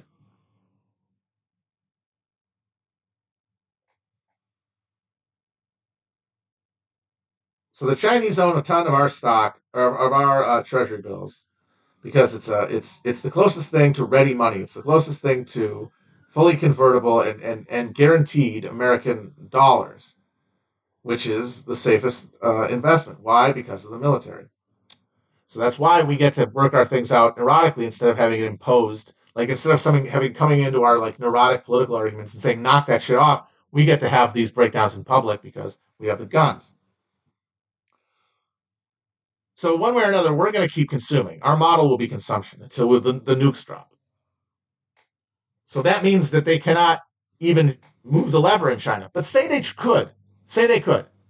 Say something happened in America that led them, led Americans to consume less uh, voluntarily, or maybe not voluntarily. Maybe there are just way fewer Americans. I don't know. Uh, but not so many that you know a, a crucial block is knocked out of the global order. Because if that happens, then you're back to localized power, just like after the Roman Empire. You can't really talk about global capitalism anymore. You can't talk about global anything anymore. Um, and we're talking about can China like avoid this and transcend this? That's that's what the open question is. Uh, but that would mean they have to consume more. And my God, what does China consuming more look like? What is look how America consuming more looks like? What is China consuming? Consider something that uh, Huang points out in this book. Uh, one of the marks, one of the marks of increased um, prosperity and the rising of a middle class in China is sure automobile per, uh, uh, purchasing, but also meat consumption. Meat used to be the reserve of the aristocrats. In Europe, for example, the diet of a peasant uh, was almost entirely grains, some like uh, fruits and vegetables from foraging and stuff, but mostly like a starch. Uh, and meat was for rare occasions and, and uh, harvest festivals and stuff. Uh, whereas the diet of uh, aristocrats was basically exclusively meat. It was almost entirely meat. This is the public ritual of surplus destruction and consumption that we're talking about that reifies power. So what does that mean? What does China eating more meat mean? My God. Like, yes, there are technological fixes theoretically to a lot of these issues, but they're not happening fast enough. It is it's clear that we're past the point where we need to collectively put the brakes on, but we can't. Everybody has because we have a brick put on the uh, uh, the accelerator. Everybody has a brick on the accelerator, including China. Yeah, like Matt Matt Yglesias' book is basically this, but he says hit the hit the hit the thing even harder. But of course, what's dumb about him is he doesn't understand. It's already at the at the fucking ground. Guys like Yglesias, these fucking uh these courtiers, their entire thing is seeing what's happening and explaining afterwards why it's good and it's okay. It's fine. It's fine actually. Don't worry about it. That is the message always. Don't worry about it. That is the eternal message of the, the of the world. Don't worry about it. Hey, what about this uh, fraudulent crypto guy trying to buy the entire Democratic Party? Don't worry about it. He's an effective altruist. His parents were consequentialist moral philosophers. So it's like, hey, look at this dynamic that's going to eat the world, uh, Matt. Oh, we just need more Americans because of our can do spirit and ingenuity. We'll solve all these big problems. No, more likely it'll crack up. But what does that look like? That's the big question. And I think this book helps me further believe that it will be as it always is. It'll be a breakdown. Power will not go away, though. The apocalypse that we imagine will not be there. There will just be zones of exclusion. Like I said, the apocalypse already exists. It's a, it's a, a mile from my house. The apocalypse exists. It's called Skid Row, California. Skid Row, Los Angeles. That is, that's it. You want to know what the apocalypse is? There it is. You can go look at it. You can walk there. You can go and help people there. Or you, you can gawk at them that's there. It's a little display item for the apocalypse. And it'll just be a process of, of, of, of capital retreating to readouts of power everywhere. And the guy like Yglesias thinks, I'm going to always be in the center, so it'll be okay, as long as I can explain why it's okay. So he at the end is the same as the fascists, is the same as the aesthetes who say, uh, fuck democracy, let's do turbo techno feudalism. And I want to be des- deciding who, who, I get to watch through the, the CCTV camera as they're doing the drone strikes at the border. And I get to call it an epic. Yglesias is wanting the same thing. He's just going to be, he's going to think all that stuff's horrible. But my God, if you could just see the green shoots here on the, uh, the Terminator uh, uh, Grand Execution Council. You know, the the Blood Council is coming up with some amazing new uh, fixes for uh, the tyrannical uh, regime of occupational licensing in American middle city inner cities. So all of their job is to tell you all is well because the people they talk to, you know, if they all did say no, it would be a problem. And there are people who are excited by that idea, and there are people who are terrified by it. And I really got to make people like confront if you're really scared of the thing breaking down. Like, are you scared of being immiserated, or are you scared of uh, having to watch more immiseration? And if the answer is to watch more immiseration, that means that you have the power to not do that. You know, it just means changing your relationship to uh, what feels good. And it really is, it is like now we have a politics that's entirely libidinal, but it's entirely based on selfish individual pleasure. No short term. Give me something to give me dopamine to get me through the day, which is outrage, which is self righteousness, which is fantasies of domination. And then there's the hard work of politics that make that that has a lot of tedium around it, but also has moments of real connection and meaning. And that cumulatively is what defines uh, politics. And that is what we all have to redefine if we're going to approach what's coming for any of us and what we have to deal with every day with uh, a sense of presence and purpose.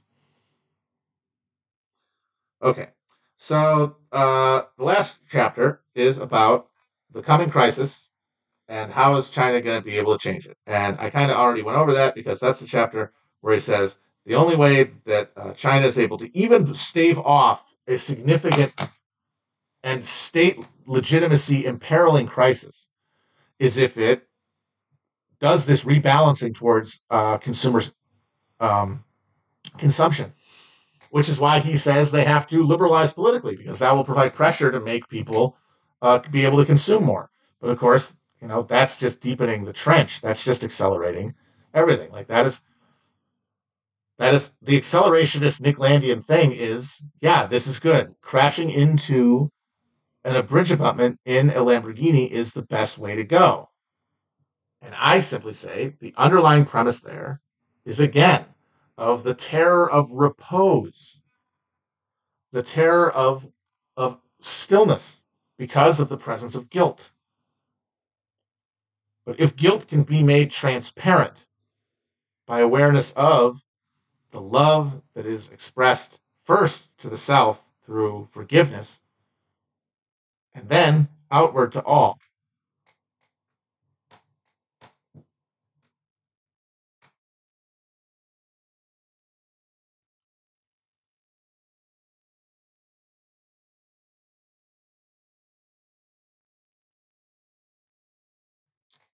And that's happening, and it will continue to happen. And everybody will be saved, even if they fall through the cracks.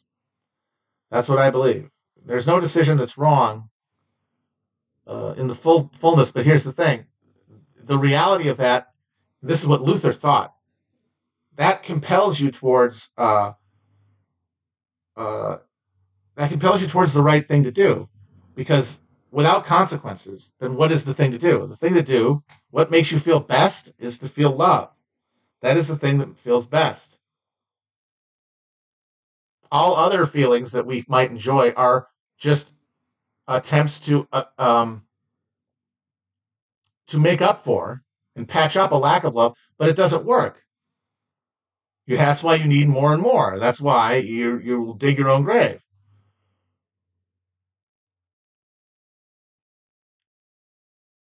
So like this feels like a moment of suspension.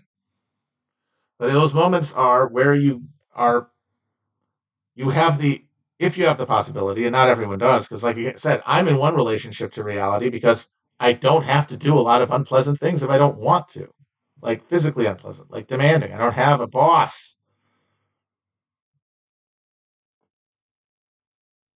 So it's like that's why I am still motivated by this fear of falling from this thing I've become addicted to. But I also don't move frantically to try to shore it up. I don't move to a compound because I don't want to do anything that is motivated by a false reification of uh, consequences that don't exist. And that is that's the Aubrey McClendon Nick Land thing is good old neon. Like if if I cannot imagine uh, reunion, I will make it happen through action. I will I will negate all of those paralyzing questions by creating the one undeniable act we can ever do, which is to end it on our own terms. And then by ending it on our own terms, we we are reconciled, like fucking uh, moths hitting flame. But in the process, what are we doing? What are we leaving in our wake by doing that? And that's that's that question is what chases us to that point. That question uh, is what drives the pedal to the metal. But if it's if there's no one really chasing you, then there's no reason to to to annihilate yourself.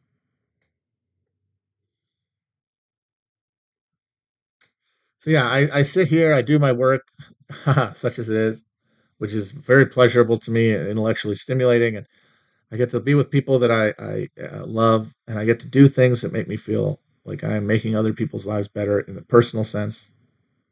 Like, you know, uh, reaching my hand out when I can.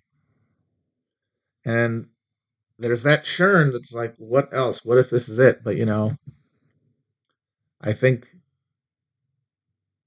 the key is just being able to reconcile yourself to where you are in every given moment of your life. And the thing is, you will lose track all the time. Holding on to it is impossible. The way is not the way. But every moment has the potential to be a moment of reflection where whatever amount of string you've pulled in, you'll be able to drop. And that that is the wiping of the slate. And that is like confession was horror was was was uh, reviled by the Lutherans because like it's another scam service of the church that you don't need. But the cycle of being able to repent is meaningful, a cycle of repentance, because we're always moving through space and time and, and encountering it and, and losing our bearings. But coming back is easy if we know that forgiveness exists. So I got off the track a lot, but that's the that's the review of the book. And I would be open to reading something else that's more uh, bullish on China as alternative, but it would have to be very focused on Xi's regime in specific particular because the general trend uh, that he sketches of the Chinese uh, political economy up until Xi, because it kind it's kind of a little dated at this point, especially considering all the stuff that's happened in the relatively recent past. You know, the acceleration. He talks about Belt and Road being initiated, and you know, it's really accelerated in the years since he wrote it. So, uh, I'd be interested in seeing that. I'm not going to read the governance of China. No, thank you. Uh, but I, I can't escape the belief that China is fully imbricated in a uh, global machine. It, it, it still has no uh, underlying logic uh, outside of development through the channels that are at it, the control of the specific constellation of elites that make it up. And that's what they're doing. Now there is this like refreshing and renewal coming from below, and you're seeing, you know, some executions of of, of uh, financiers and stuff. But since China cannot quit the US dollar, and this is a key thing, without cutting their own throats, they cannot build an alternative to the global US capitalist system. What is what is the response to this? If anyone has one, I'd be interested in it. In order for China to call the shots in a meaningful way, right? Let's take this as a syllogism. They would have to be the world reserve currency, right? They would have to have the world reserve currency. They would have to have control, effective control of the world reserve currency. But in order to do that, they would have to get rid of the capital controls in their money market. And if they do that, that is the death warrant of the uh, Communist Party of China as an independent uh, power repository. So, okay, you've done it. You're now at charge. You just, you can only persist in the model that the U.S. has created. You can only deepen it, as the U.S. did to the, the system that uh, ch- that the British created. So, if anyone has an answer to that, or a book that, or an article, honestly, an article would be nice—I've read a whole, I, but yeah, uh, something that just takes into account Xi's attempt to reassert party control and how it's going to deal with just that fundamental contradiction at the financial level.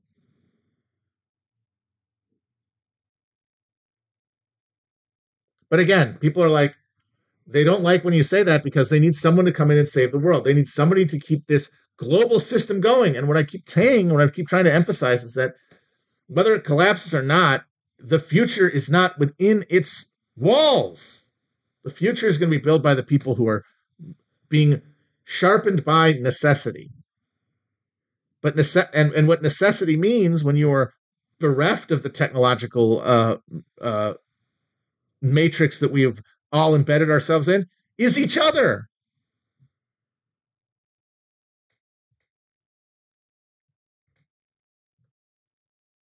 That's all we got, man.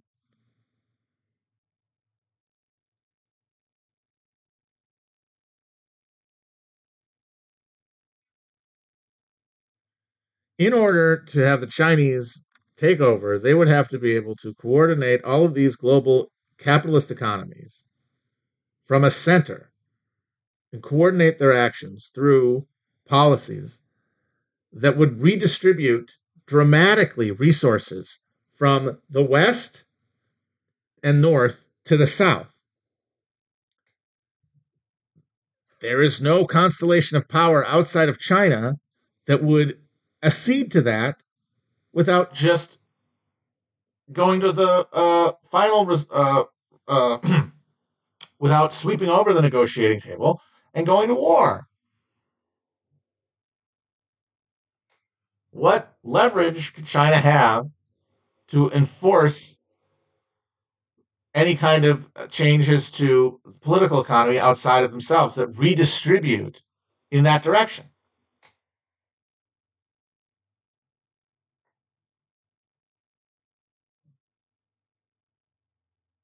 What we're talking about is how do you make voluntary reduction of consumption in the West?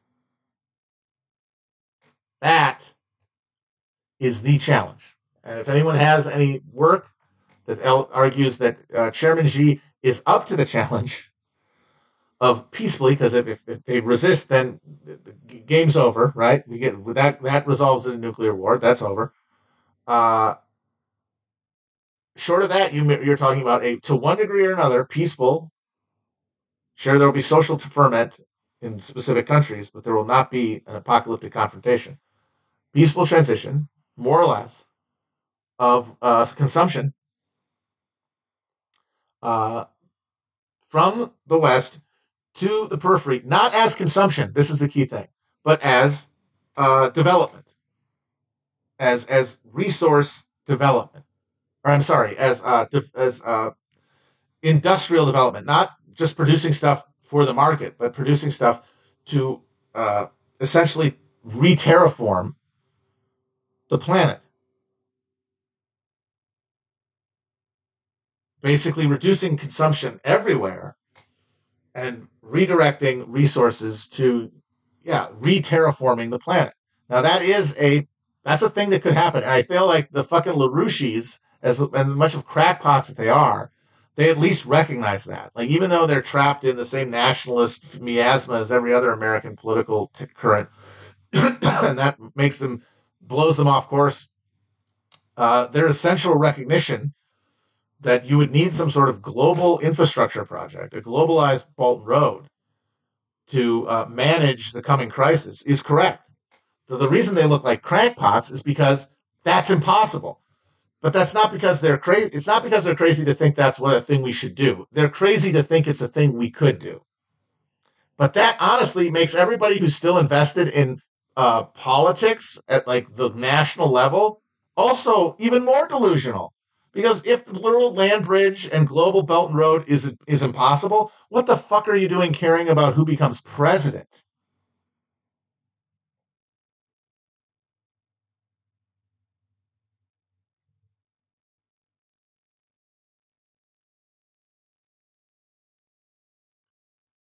So it's like you have to reckon with the LaRouches because they have they see the outlines of any viable future for the human civilization as we understand it and want to keep it. And you got to reckon with that and say, well, what now? And to me, the thing that allows me to live with that reality is the knowledge that the, the, the fucking green shoots will be appearing elsewhere.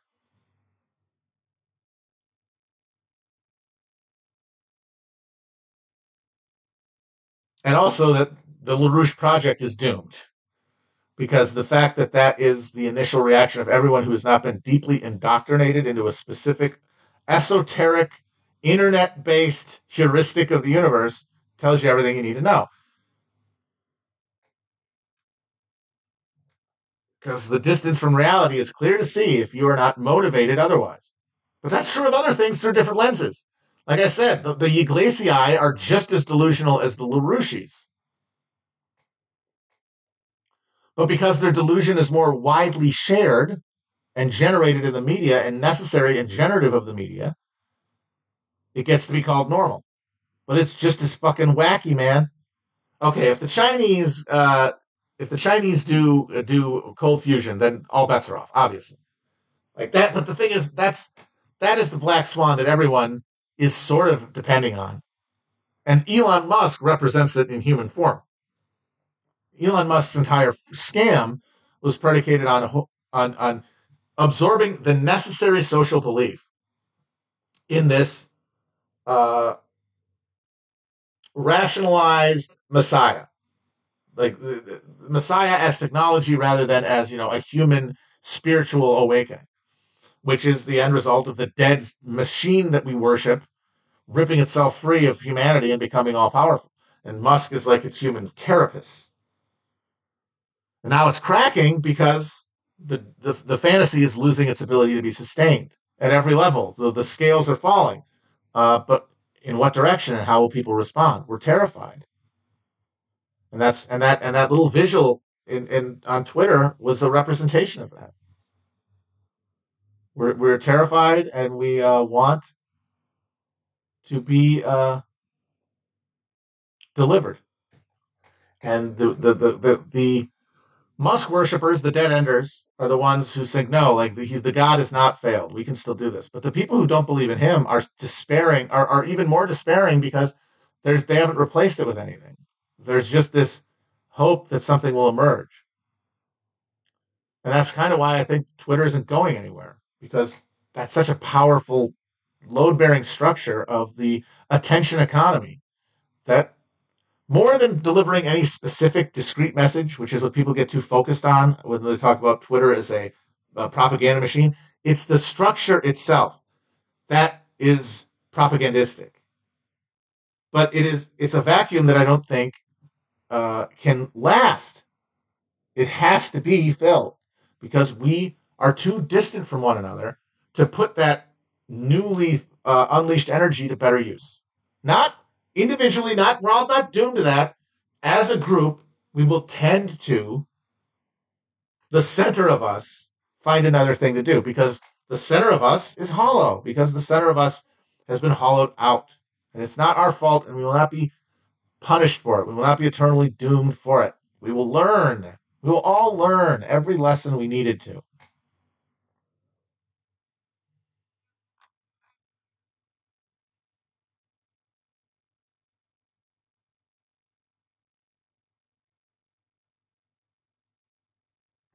Okay, I feel like we got somewhere with this one. I feel like this was very productive. Uh, I hope it wasn't too robot sounding.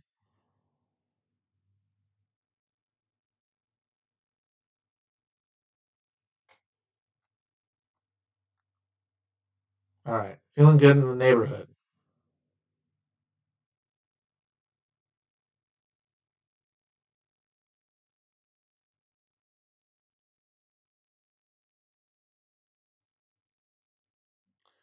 All right, I will switch mics for the next one just to see if that helps. All right, talk to everybody later. I'm gonna go make some soup.